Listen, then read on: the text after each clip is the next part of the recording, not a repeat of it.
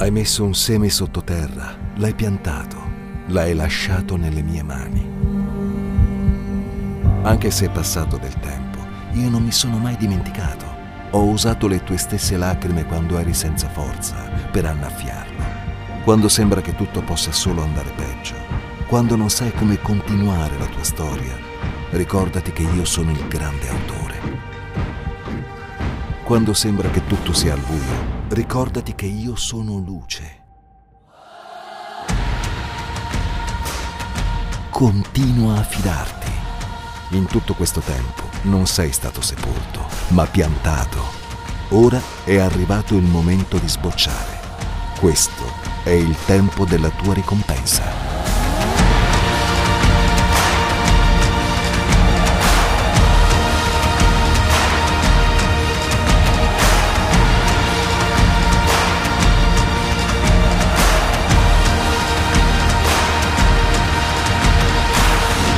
Harvest 2023, quando Dio usa le tue lacrime per far fiorire il deserto. Io oggi voglio parlarvi di, eh, in uno stesso capitolo, prendete Matteo capitolo 15, ma prima di questo vi, vi chiedo, eh, martedì chi ci sarà, che avremo la nostra riunione eh, eh con ehm, considerazioni sulla lettera degli atti? Chi ci sarà? Alzate la mano, non, non vi interrogo adesso. No, allora, forse non ci siamo capiti. Chi ci sarà martedì? Chi ci sarà martedì? Qua? Qua? Ah, chi ci sarà martedì? Dopo che ci siamo messi a leggere ogni giorno Atti degli Apostoli. E voglio dire, veramente sono stupita da questo Onofrio barra Veronica che ogni mattina veramente pubblicano che consegneranno il 30, quanto ne abbiamo questo mese? Il 31 marzo, voi sapete, noi abbiamo una chat e in questa chat ogni mattina Onofrio barra Veronica sì, ci pubblicano un capitolo. Loro termineranno questo turno venerdì e poi si aprirà aprile, qualcun altro completerà, eh, farà le altre, le altre letture e come Chiesa ci siamo prefissati di leggere tutto il Nuovo Testamento, abbiamo cominciato da Atti, ma poi andremo nei, nei, nei, nei Vangeli, fino a ottobre. Bella questa sfida, giusto? Quindi eh, poi eh, non so chi sarà che proseguirà, ma abbiamo queste letture bellissime e abbiamo detto che ogni fine mese ci trovavamo qui insieme a parlare, vero? Non sola, vero? che io, bene o male, me la leggo la Bibbia e ci parlo con lo Spirito, ma volevo parlare pure con voi, no? Va bene. Martedì mi annoto tutti i nomi, tutti i nomi, tutti. Le assenze ingiustificate non saranno assolutamente accettate, va bene. Detto questo, prendiamo Matteo capitolo 15. Oggi vi parlerò di lui. Affronteremo un, um, un tema che eh, domani affronterò insieme ad altre persone in una live alle 17, col, si chiama Una famiglia da Dio ed è, um, come dire, um, presentata dall'Apostolo Paolino Baldarri, che è stato qui, e, insieme ad altri eh, fratelli, non so chi ci sarà, e parleremo del risveglio in quell'occasione, no? domani, parleremo del risveglio. Se è possibile, se consideriamo fattibile il risveglio in Italia, perché? E perché sì e perché no? Da queste riflessioni che lui mi ha dato spunto di, eh, di, di, di studiare, ne è venuta fuori questa predica, ma viene fuori da una riflessione di un capitolo specifico. Perché voi dovete sapere che Dio, noi parliamo tanto di risvegli, da quando sono nata, una, io sono nata in una famiglia eh, cristiana, da quando sono nata si parla di risveglio, arriva, arriva, arriva, arriva. Che cos'è risveglio? La parola stessa ci dice che ha a che fare con qualcosa che è come se noi dormiamo, giusto? Ci risvegliamo, questo è, no? È qualcosa che tu fai in maniera consuetudinaria, ogni giorno dovresti fare, giusto? Ti dovresti risvegliare ogni giorno. E per risveglio ovviamente si intende a livello spirituale quello che ha a che fare con una manifestazione del sovrannaturale di Dio. Quando Gesù è venuto sulla terra, è arrivato in un tempo in cui la parola di Dio era rara, o meglio, la parola unta di Dio era rara. Noi sappiamo che all'epoca, quando Gesù arrivò sulla terra, era pieno di farisei, scribi, dottori, ma aveva una visione della parola di Dio, passatemi il termine, plastica. E questa, punto e basta, rigida. Ci siete? Quando è arrivato lui, che ha fatto? Ha rivoluzionato completamente tutto. È arrivato chi? L'unto. Chi è arrivato? L'unto, il Messia.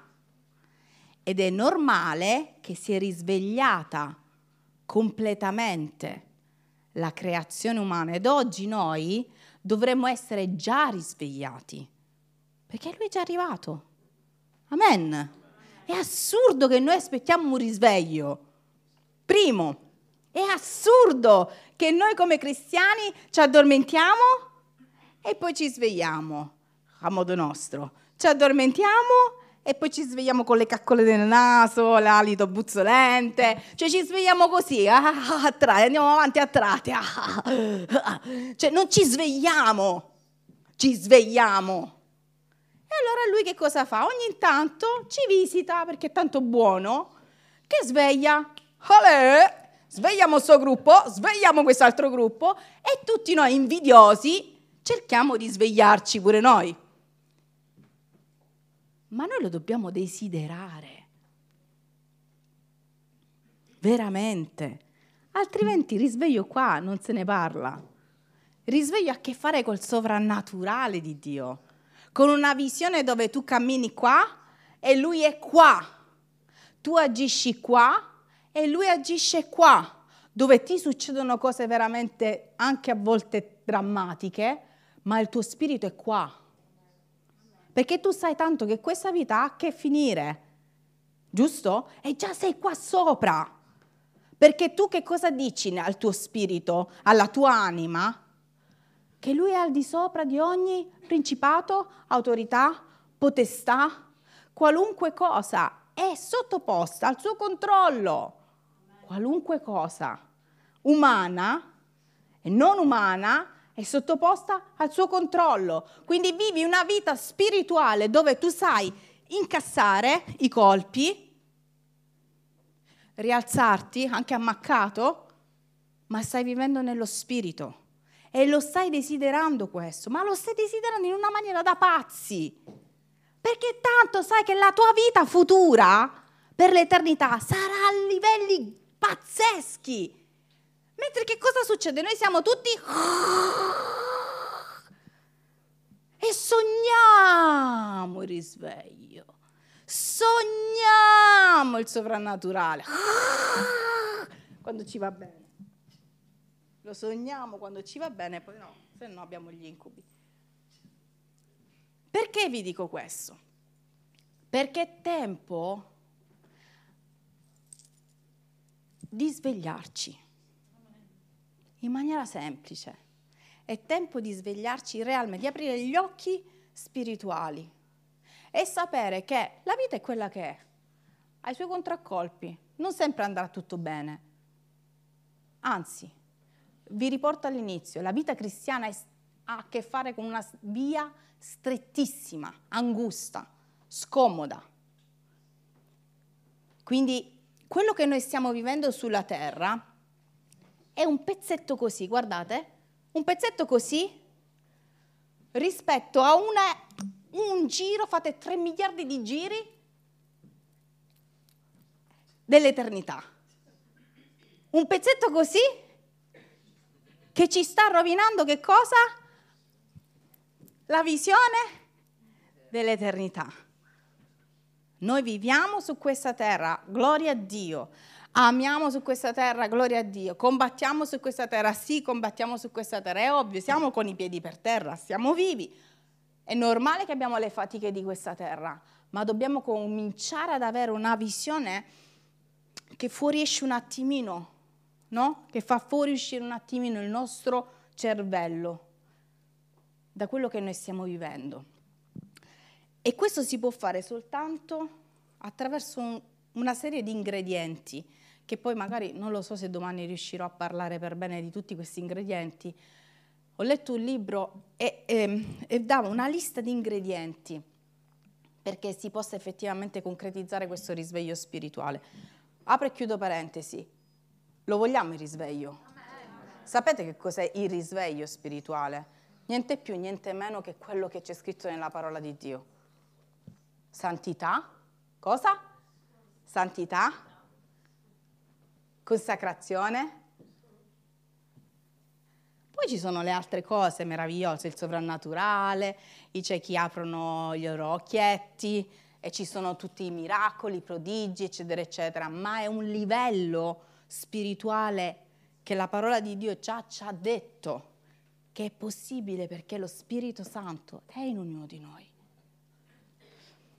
E ci sono delle caratteristiche quando Gesù, lo Spirito Santo comincia a manifestarsi nella terra in maniera assurda. Intanto voglio ricordarvi un attimino, andate un attimo con le vostre menti, al momento più bello della vostra vita quando avete avuto a che fare con Gesù. Ci sarà un tempo, anch'io che sono nato in una famiglia cristiana, io mi ricordo un tempo meraviglioso dove camminavo, si dice sulle acque, no, proprio sul, sul, sull'aria camminavo. C'era una cosa incredibile, una gioia incredibile ed era uno dei periodi peggiori della mia vita, umanamente. Non avevo lavoro, mi ero lasciata col fidanzato, ero in una confusione, ma camminavo sull'aria.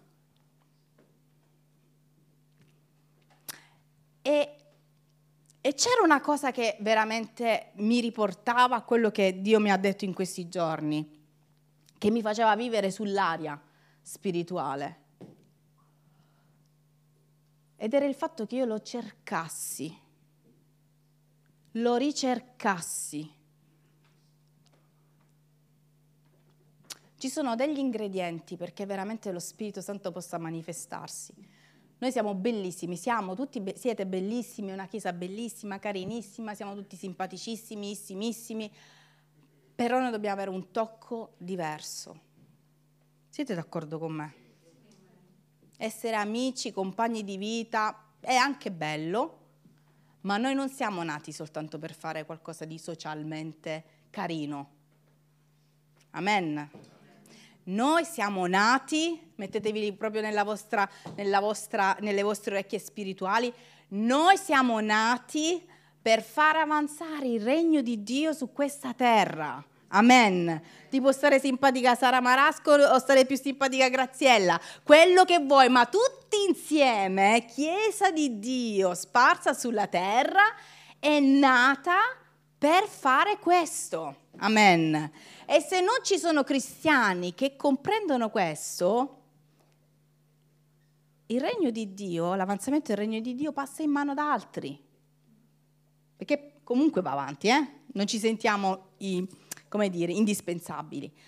E c'è una cosa che Gesù, incredibile ragazzi, c'è una cosa che Gesù, che a Gesù lo fa alzare e andare via nella nostra vita e nei luoghi in cui noi frequentiamo. E c'è una cosa invece che lo fa rimanere e addirittura rispondere.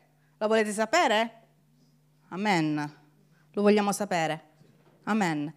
Matteo capitolo 15. Lo leggeremo non tutto, leggeremo solo una parte, ma se voi andate a vedere la prima parte di Matteo capitolo 15, Gesù si trova a Gerusalemme. Voi sapete che biblicamente Gerusalemme rappresenta la città per, per eccellenza, la città amata, la città scelta. La nuova Gerusalemme sarà quella che poi verrà creata dove, noi tutti insieme, nuovi cieli, nuova terra, saremo insieme alla vittoria finale. Quindi Gerusalemme rappresenta qualcosa di scelto, di amato, di voluto da Dio. Amen. Cosa succede in, Matteo capitolo 15?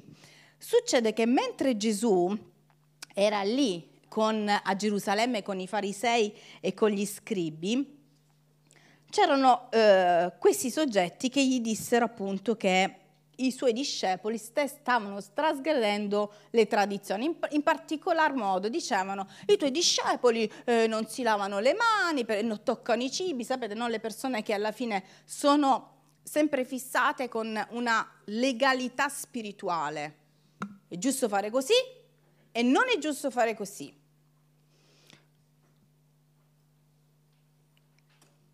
E Gesù cita un, un verso, prima li definisce ipocriti, al versetto 7. Ben profetizzò Isaia di voi quando disse, questo popolo mi onora con le labbra, ma il loro cuore è lontano da me. Invano mi rendono il loro culto insegnando dottrine che sono precetti d'uomini. Gesù va dritto, dritto, dritto. Io amo questo Gesù perché è un Gesù che libera, libera dall'ignoranza, è un Gesù che libera dalle, dalle troppe parole, è un Gesù che chiama le cose come sono. E ovviamente io quando ho cominciato a leggere queste, queste letture mi sono fatta tantissimi esami di coscienza, perché anch'io sono una ipocrita. Perché anch'io lo adoro con le labbra molte volte e il mio cuore non lo onora. E anch'io sono una ipocrita. Ma io ho deciso veramente, penso come tutti noi, di entrare in una visione di santificazione che tenderà a modellarci giorno dopo giorno e c'è una cosa che caratterizza i cristiani veri ed è quella che non bisogna mollare.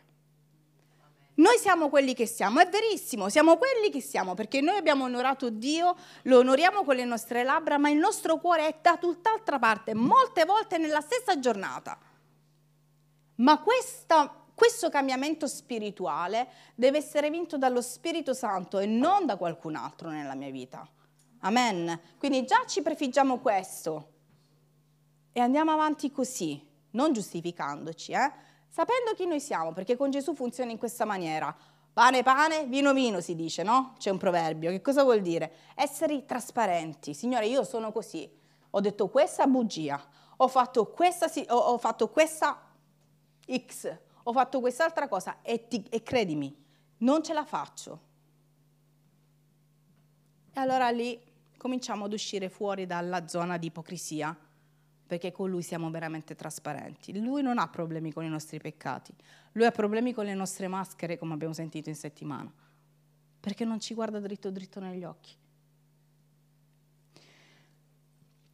E a un certo punto, eh, dice questo in, nel capitolo 15, ehm, che eh, i discepoli dissero, ma guarda che mamma mia li hai scandalizzati, Gesù li hai scandalizzati, potevi essere più, più tranquillo, come dice ogni volta Pasquale, ve ne torno, ve ne esco da qua, proprio col collo.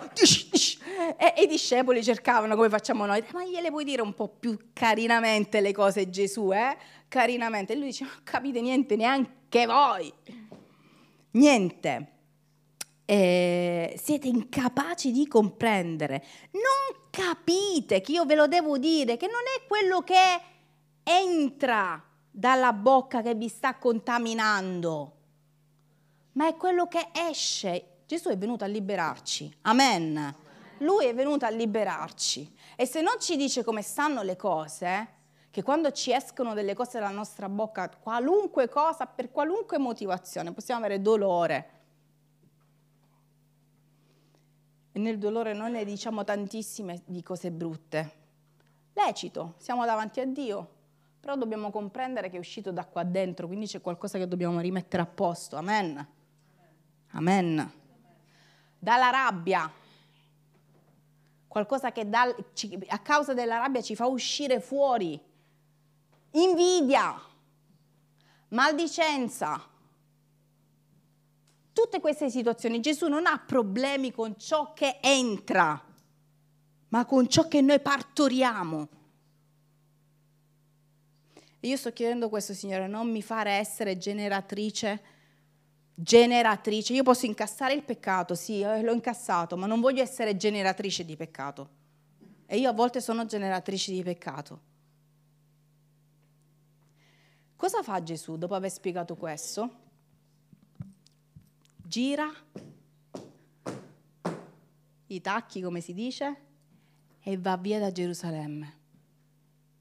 Guarda e dice, ok, non avete capito niente, io sono venuto qua, vi ho parlato, vi, addirittura vi siete scandalizzati del mio essere così duro, comunque giusto, duro, giusto, e se ne va. E dice che se ne partì, andiamo a quello che ci interessa, al, al versetto 21 partito da lì, dalla sua amata Gerusalemme, ragazzi, come se fosse qua, ci dicesse le cose come stanno, a un certo punto tutti quanti noi, eh sì, ma potevi essere più tranquillo spirito, ogni volta siamo sempre lì a, a, a contestare e lui sai che fa? Fa, vabbè, ciao, ciao Chiesa, ciao, apre la porta e va via. Tremendo. Per noi che lo conosciamo, tremendo. Piuttosto lo dovremmo fermare per dire aiutami a capire come devo fare. Nessuno lo fermò. Partito di là, andiamo al 21, Gesù si ritirò nel territorio di Tiro e Sidone. Ed ecco una donna cananea, barra, cananea, greca, straniera, sottolineo, donna. Una donna cananea, quindi cananea, greca, straniera, greca, pagana, avete capito? Addirittura Donna cananea sta a significare una donna, una par, una, ehm, il popolo cananeo era addirittura peggio dei samaritani, perché mentre i samaritani, che noi sappiamo antagonisti dei giudei, avevano una caratteristica che partiva da una radice giudaica uguale, ma poi avevano delle visioni differenti, i cananei erano dei greci, quindi pagani, cioè gente che non aveva mai accettato Gesù,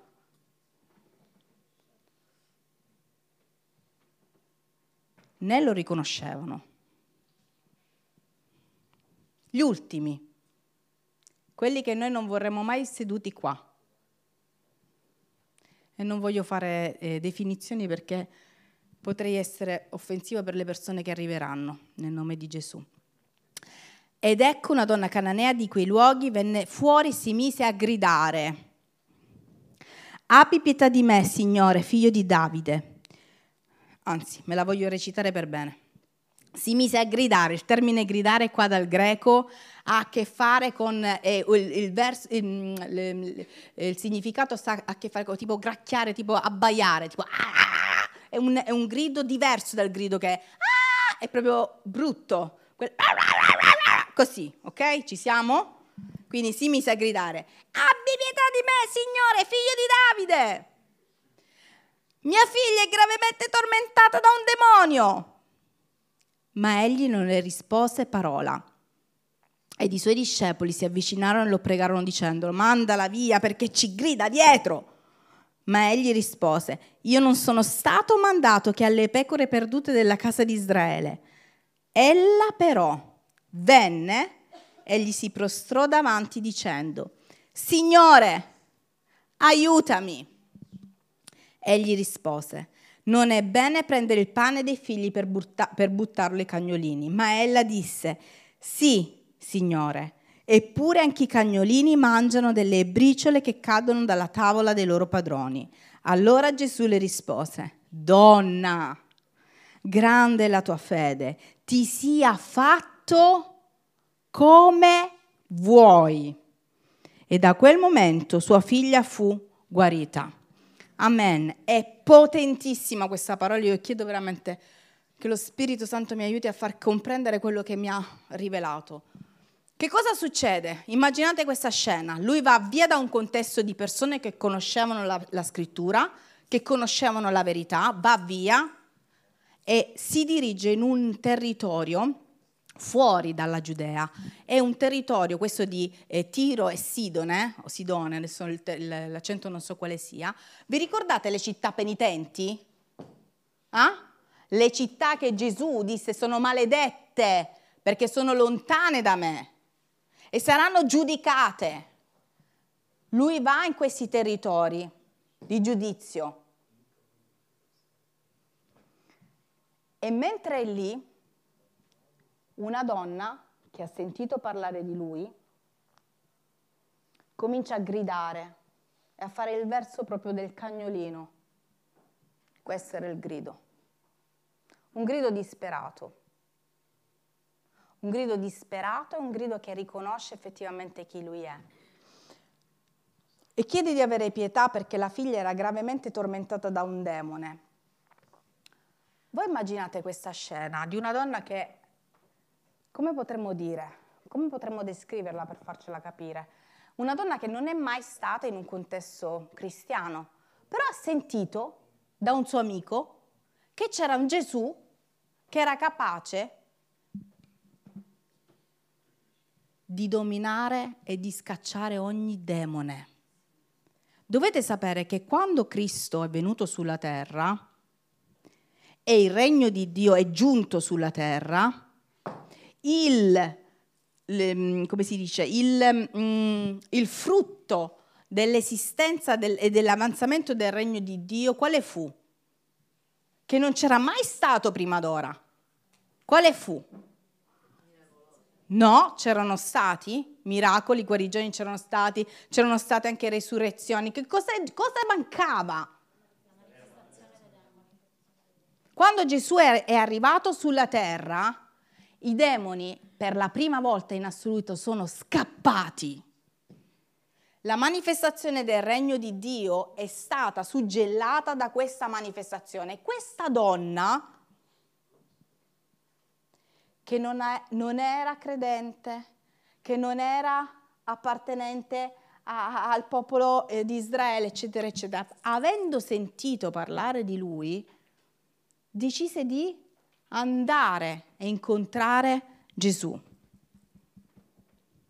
E comincia a gridare dietro che Gesù eh, facesse questo miracolo, questa liberazione wireless.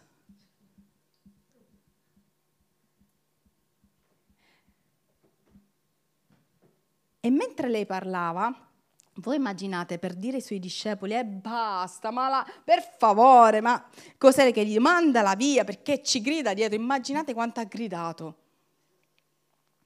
Immaginate quanto ha gridato. E lui che cosa fa? Qual è la risposta di Gesù? Oltre prima di ignorarla, la ignora, la ignora la ignora, tu stai gridando e ti ignora, ti ignora. Ora comprenderemo perché. Che sta facendo la Chiesa?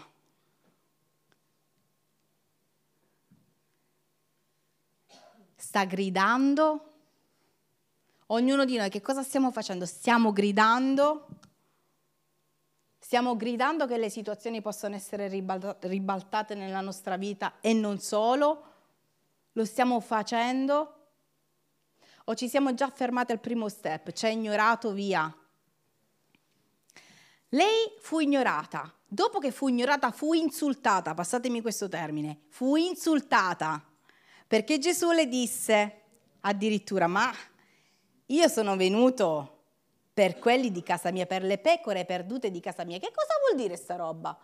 C'era all'inizio della conversione Angela che, che una volta venne a casa mia, um, Angela che è qua, eh, e disse certe volte io Gesù non lo capisco, è così duro nel suo parlare che voi si dite che siete innamorati di lui, ma è per me così duro. E io questa cosa ho detto, ma, ma come si permette questo a dire che Gesù, che Gesù è così duro? E poi quando leggevo i passi della parola di Dio, cercavo di immedesimarmi in Angela, no? Facevo, Signore, ora come le rispondi ad Angela? E, e per tanto tempo la mia lettura era in questa visione, ma sei duro o non sei duro? Sei duro o non sei duro? Perché per me non lo sei, ma se ti dice così, lui risponde in maniera durissima. Ehi, ultimo arrivato. Io non sono venuto per te, io sono venuto per Noemi, Pietro e Ilenia. Dice, ah, Perché dice questa risposta? Perché effettivamente Gesù all'inizio, che cosa dice? Io vengo per la, eh, le pecore perdute della mia casa, affinché, qual era il suo, il suo, disegno iniziale che noi potremmo dire che questa donnina qui le l'ha proprio strappato poi alla fine? Era quello di fortificare quelli che erano di casa sua, che erano già forti, affinché potessero poi raggiungere gli altri. Ma lei anticipa. Lei anticipa perché era affamata di giustizia. Lei anticipa tutti perché lei era affamata di Gesù, perché la sua causa si legava a lui. Lei anticipa tutti perché la sua aspettativa era alta come stiamo vivendo queste giornate che ci, che ci, vengono conteggiate nella nostra vita, con che aspettativa stiamo vivendo la nostra giornata, la nostra quotidianità, con l'aspettativa di alzarsi la mattina per andare a dormire la sera, con che aspettativa stiamo vivendo il nostro cristianesimo? Con che aspettativa stiamo vedendo, stiamo bramando un incontro con Gesù? Da quant'è che non aspettiamo? Da quant'è che non corriamo? Da quant'è che non gridiamo? Da quant'è che non insistiamo? Noi, miseri, ultimi, gente che non dovrebbe essere neanche guardata in faccia, questa era la cananea. Sappiamo che noi siamo peccatori, o meglio, Forse molti si, dimentica che, si dimenticano che sono salvati per grazia. E dando tutto per scontato, noi non abbiamo aspettativa con Lui, perché l'abbiamo già incontrato. Vabbè, mi sono convertita, mi sono battezzata, mi sono battezzato, la mia famiglia viene in chiesa. Ogni tanto quando mi sento alzo le mani e dico Signore aiutami tu e aiuta pure a lui e a lei. La mia aspettativa è sapere che ha risposto a qualche cosa, poi altro non chiedo, non, si, non sia mai che, mi deve, che non, non mi deve rispondere, non sia mai. Come faccio a gestire questa mancanza di risposta, questa assenza, oppure addirittura questa risposta? Non chiedo più che lui si manifesti perché in Italia è troppo difficile. Non chiedo più che lui si usi di me perché tanto dove si deve usare? Ho sbagliato qua, ho sbagliato là, ho sbagliato là. Non ho più voglia. Non chiedo più, non grido perché che devo gridare che tutti mi dicono ma se paccia? Che gridi? Che cosa stai gridando giustizia? Che la giustizia non ci sarà. Ricordati una cosa che il diavolo dall'inizio della creazione è stato un bugiardo e lui ti inseguirà nella tua vita dicendoti bugie, prendendo quella che è la tua realtà dei fatti, perché tu sei così, ma dicendoti quello che lui vorrebbe che tu vedessi piuttosto che quello che vede Gesù per te. Quindi che cosa succede? Che riempendoti la testa di bugie, riempendoti la testa di bugie, tu continuerai nella tua camminata e in questa vita non cercando più reale, un reale cambiamento, una reale concretezza della manifestazione di Dio e quindi si spegnerà che cosa? Chi sta aspettando veramente la manifestazione di Dio? In maniera che tu dici io la sto bramando. Chi sta aspettando che lui si manifesti? Ma proprio che con quel tutun, tutun, tutun, tutun. Quante bugie ti sono state sussurrate? Ma no. Magari qualche volta ci saranno battesimi Spirito Santo. Una, due liberazioni, se ti capita di vederli, fai una foto. Una guarigione, due guarigioni. Santificazione poi, uh, uh, uh, non vedi come siete combinati di carattere? Ma che dici? Lui si manifesta ogni tanto, ma proprio proprio. Caratteri cambiati completamente no. Muori, Pietro dice sì, chi muore tondo là può morire quadrato, ma dentro non lo pensi, dimmelo che non lo pensi. chi sta bramando veramente, realmente come questa donna? E liberaci da questo demonio. Libera mia figlia da questo demonio. Che ha a che fare con realtà, tu lo puoi fare. Tu lo puoi fare, Dio sarà attratto. Sapete una cosa, che lui scenderà veramente e sicuramente lo farà. Sicuramente. Probabilmente se non saremo compatti lo farà personalmente, ma lo farà, perché lui è fedele a se stesso. E lui scenderà manifestandosi realmente su coloro che lo stanno aspettando, su coloro che lo stanno cercando, su coloro che non smettono alla prima, alla seconda, alla terza, alla quarta di continuare questa ricerca. Questa donna dice che eh, Gesù le, addirittura subito dopo, dopo averle detto guarda che proprio tu non ci sei tra questi, addirittura tu non sei neanche un mio figlio, una mia figlia e io il pane non te lo do. Io ultimamente ho detto Signore anche le briciole e questa predica nasce da questo, anche le briciole però fammi gustare le briciole della tua presenza. Io lo so che siamo combinati come siamo combinati, che abbiamo tante difficoltà, che il tempo ci viene sempre meno, che il nostro carattere lotta veramente con quella che è l'opera dello Spirito Santo. Ma perché ci siamo fermati a chiedere quelle briciole di santità, quelle briciole della manifestazione di Dio? Perché ci siamo fermati? Perché ci siamo fermati?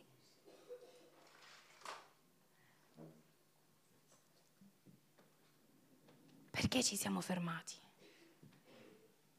Dov'è la gente che chiede, Signore, ok, non mi vuoi dare il pane, non sono degna del pane, ma dammi queste briciole. Perché anche quale, qualora io fossi un cagnolino,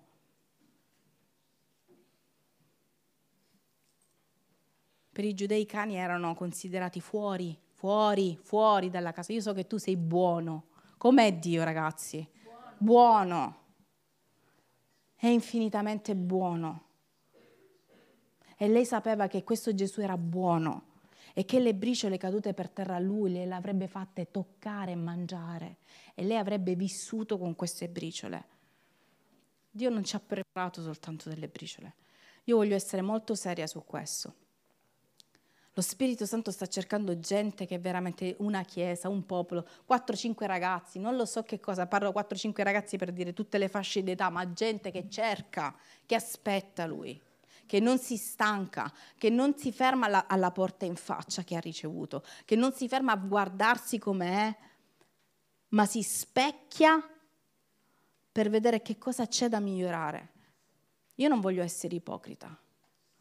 Assolutamente, io non voglio che lui prenda, gira i tacchi e vada da chi io penso addirittura che non sia degno di lui, perché lui farà così. Tu pensavi questo, ma io ho trovato in lei una donna che mi cercava. Perché è successo tutto quello che è successo ad Asbury? Per qualcuno questa è una storia che non, non si sa, ma Dio c'è stato ultimamente, neanche un mese fa, un mesetto fa, una mh, mm, part- una situazione un po' particolare in America, ehm, per rendervela molto mh, mm, semplice, dove un gruppo di ragazzi, ho studiato che questo gruppo, ho letto che questo gruppo di ragazzi erano dei ragazzi che per due anni si sono messi insieme, sconosciuti, e hanno pregato e digiunato insieme per due anni. Universitari senza nessun legame, ognuno aveva la propria chiesa, sicuramente, e ognuno aveva la propria vita, i propri problemi. Tornava a casa la sera, però poi si vedeva insieme, pregava e digiunava. E cosa cercava? Che Dio si manifestasse. Per due anni. E che cosa è successo in America un, un mese e mezzo fa che ha scosso completamente quelle che sono le fondamenta della Chiesa di oggi in tutto il mondo. che Dio si è manifestato. Si è manifestato con gente sconosciuta, che è rimasta sconosciuta, nonostante questo risveglio, e ancora oggi è sconosciuta e che è sparpagliata nel mondo. E Dio che cosa ha fatto? Si è manifestato con segni, miracoli, prodigi. Ma cosa? Cosa ha caratterizzato di più di tutti questo risveglio?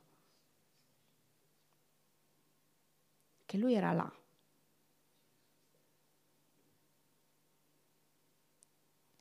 Era là come era con quella donna cananea che ha gridato in maniera penso che proprio il termine greco che viene usato è un urlo, ma un urlo che ti viene da dentro. È quell'urlo che tu dici non riesco a controllare perché io voglio giustizia, Signore. Io voglio la tua giustizia nella mia vita. Io voglio la liberazione completa nella mia vita. E finché io non avrò questa liberazione, non posso vivere. Chi realizza questo è una persona vittoriosa. È una persona che avrà la risposta di Dio perché Dio è fedele.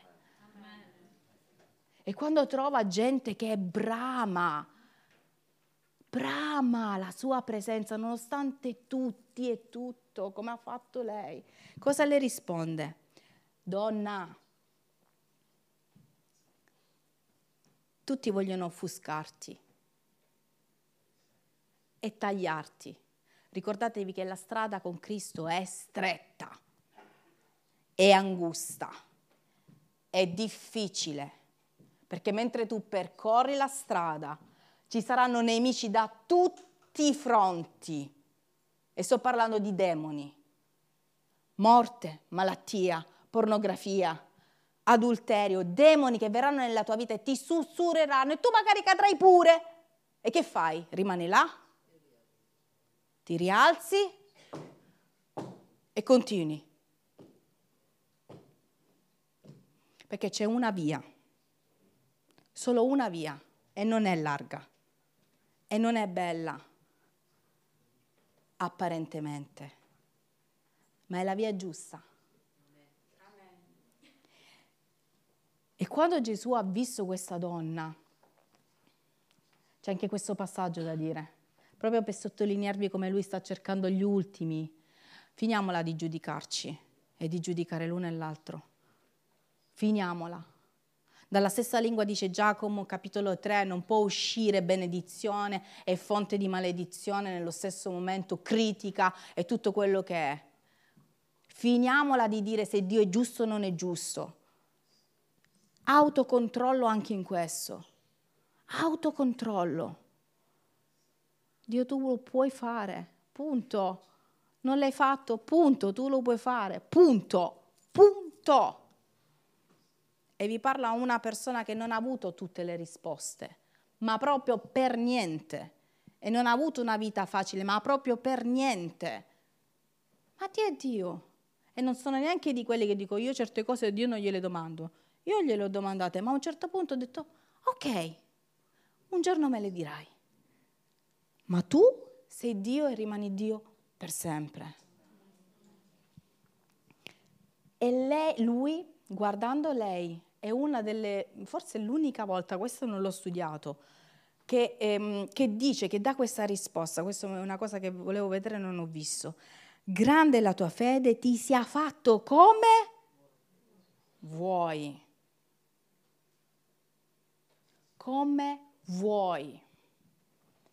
Gesù si arrende e si arrende ogni volta che trova uno spirito, una persona che è completamente disposta, anche se, passatemi il termine che è bruttissimo in italiano, veramente volgare, però fa schifo, ma è disposta a perdere la faccia di fronte alla presenza di Dio e a rimanere dove deve rimanere, pur di aver vinto Lui aver vinto chi? Il migliore, io lo voglio, io lo voglio, io lo voglio e io sto chiedendo allo Spirito Santo perché tante volte si scarica questa voglia. Si scarica o non si scarica?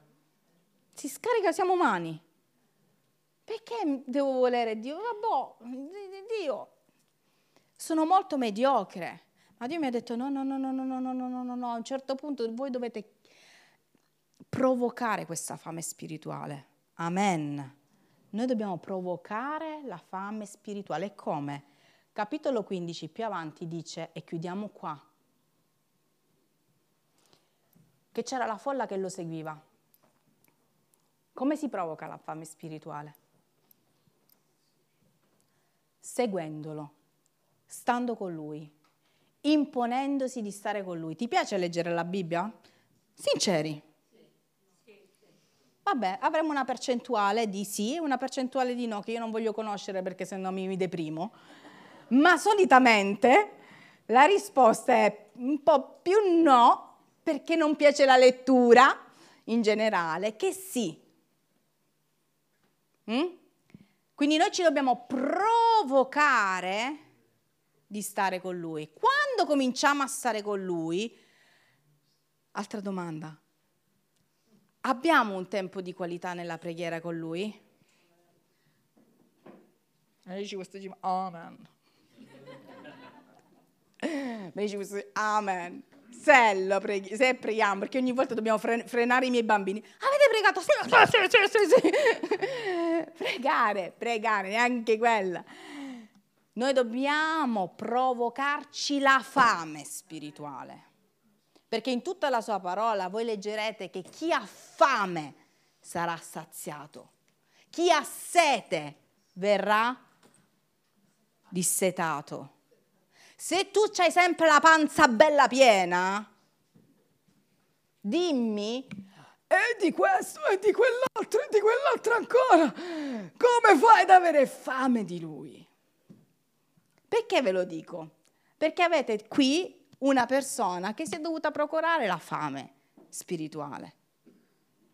E quando ho capito che ero troppo piena, la pienezza di me stessa, dei miei impegni, delle mie attività, della mia famiglia, delle mie pipì, piena, piena, piena, piena, piena, è normale che non senti fame di lui. Ci siete? E quando ho capito questo, detto, lo Spirito Santo mi ha detto, scusami, ma se tu non stai con me e ti porto un attimino ad appartarti per tre giorni, non mangi e non bevi, stando con me, e non parlo solo di digiuno di cui abbiamo parlato martedì e che vi sfido a farlo, perché questo è, è l'arma micidiale. Sei depressa, digiuna una, una giornata e poi dimmi come esci da quella giornata. Hai combattimenti, digiuna una giornata e poi mi dici il giorno dopo come ti senti. Non sai che, sceglie, che scelte prendere, digiuna due, tre giorni, quattro, cinque, sei, finché non hai la risposta.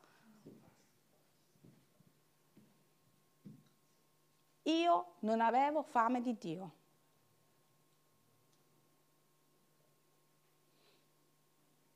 E lui mi ha detto, da quant'è che non digiuni?